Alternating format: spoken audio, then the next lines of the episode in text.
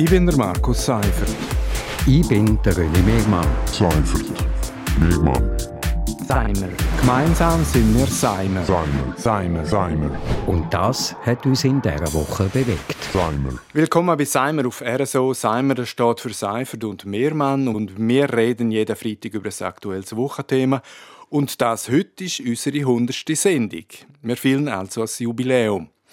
Auf Tischbomben und Korkenknallen verzichten wir aber und reden heute über das geplante grosse Solarprojekt Salaniva San Biscol.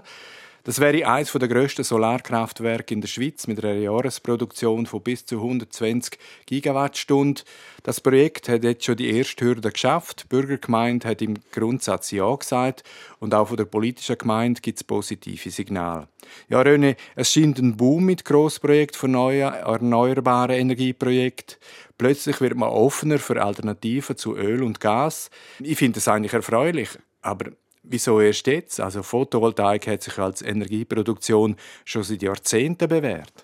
Also die Frage habe ich mir auch schon gestellt. Warum denn eigentlich erst jetzt? Also jetzt kommen eben so, so Projekte und, und, und wenn man das anschaut, eben, das ist auch in einem Gebiet, da gibt es schon äh, Skipisten. Da nicht ganz unberührte Landschaft. Nicht ganz unberührte Landschaft. Also wenn, wenn nicht dort und, äh, kann man das bauen und, und ich staune schon.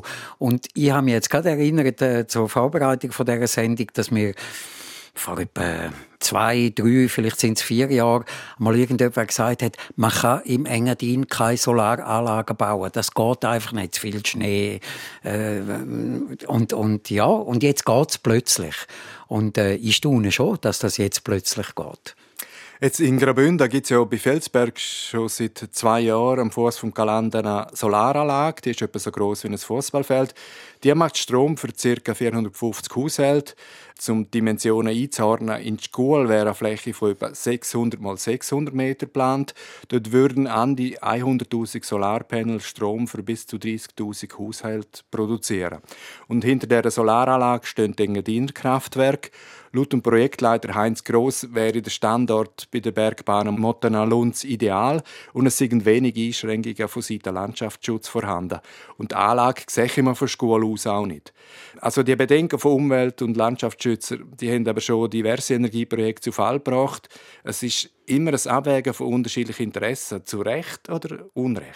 Also ich finde schon zu Recht. Also man kann jetzt nicht einfach auch sagen, ja, jetzt bauen wir überall so und so. Aber äh, äh, und ich glaube, es ist wichtig, dass es immer noch Organisationen gibt und Leute gibt, wo, wo schauen und sagen, hey, das ist jetzt unberührt und da hat es seltene Pflanzen, seltene Tiere. Das ist ein Lebensraum, wo man muss schützen. Das finde ich immer noch richtig. Auf das muss man schauen.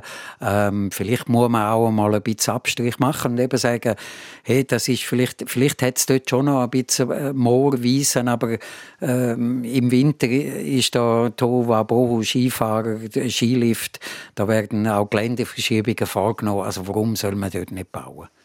Jetzt im Wallis, im Fischbertal, ist sogar von einer noch größeren Solaranlage geredet. Also die ist achtmal grösser als die Engadiner Anlage, die geplant wäre.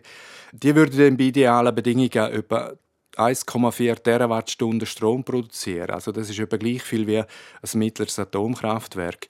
Und eigentlich haben wir da schon einen Richtungswechsel bei der Solarproduktion. Also bis jetzt ist es so sehr dezentral gewesen, so die PV-Anlagen auf Hausdächer und jetzt neu sind ganz große zentrale Projekt im Trend. Äh, eine Erklärung ist sicher, Bundesbern hat die gesetzlichen Bestimmungen gelockert und verteilt Subventionen mit der grossen Kelle.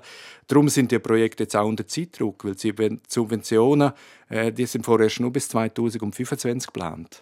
Ja, ich glaube, wenn man ein bisschen sarkastisch äh, äh, müsste sein, dann könnte man auch sagen, Putin sei Dank. Also ich glaube, wenn, wenn weiterhin Gas und Öl aus Russland geflossen wäre im, im Ausmaß wie die letzten äh, Jahrzehnte oder so, dann hat man Solarenergie noch lange ein bisschen, so ein bisschen belächelt und gesagt, ja, ja, machen wir nur, aber so, wenn wir richtig Strom produzieren und so, dann brauchen wir das Gas und brauchen, das Öl.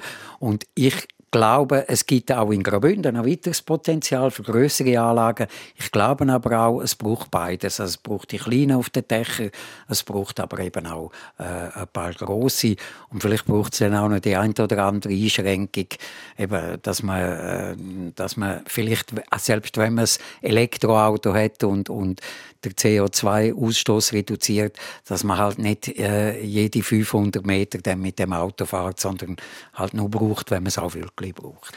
Ja, und es bleiben so die Einwände von Umweltschützern und Landschaftsschützern, äh, dass man eben die, die Grossprojekte im weitgehend unbebauten Alpenraum weniger realisieren soll, bevor man nicht all die bebauten Flächen optimal genutzt hat. Also wirklich PV auf die Hausdächer, an Fassaden, auf Parkhäuser, auf Abwasser, auf Kläranlagen und, und, und.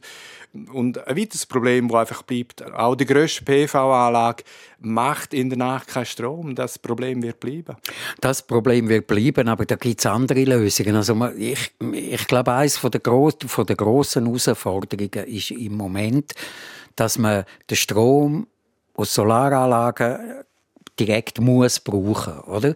Und man kann den noch gar nicht richtig speichern. Aber ich glaube, da sind technische Lösungen auf dem Weg und die, auf die muss man, da muss man noch ein bisschen Geld investieren, dass man den Strom, der tagsüber gebraucht wird oder im Winter dann eben auch im Engadin, weil dort immer schön die Sonne scheint, im Gegensatz zum Mittelland, dass man den irgendwo kann speichern kann, damit man eben auch dann kann einsetzen kann, wenn man ihn braucht. Aber ich, ich da vertraue ich der Technologie, da glaube ich, da ist man dran und äh, wenn, das wird auch erfolgreich sein und das wird nicht mehr äh, 20 Jahre gehen, bis, bis, man, da, bis man da wirklich äh, auch bezahlbare Lösungen hat. Das wird einfach auch Geld kosten, aber ich muss schon sagen, äh, lieber ist mir, wenn man da Geld locker macht, um so Sachen besser zu lösen, als weiterhin einfach Milliarden und Abermilliarden an irgendwelche Staaten schickt, wo man eigentlich gerne nicht unterstützen will, aber sie haben einfach Öl. Also das Geld ist wesentlich besser eingesetzt, wenn man es für, für so Innovationen braucht, als irgendwelche Diktatoren schickt. Wir machen einen Schlusspunkt an dieser Stelle. Das ist Seimer Jubiläumsausgabe Nummer 100 vom 11. November. Seimer gibt es jeden Freitag hier auf RSO. Ich bin der Markus Seifert. Ich bin der René Megmann. Seifert. Megmann. Seimer.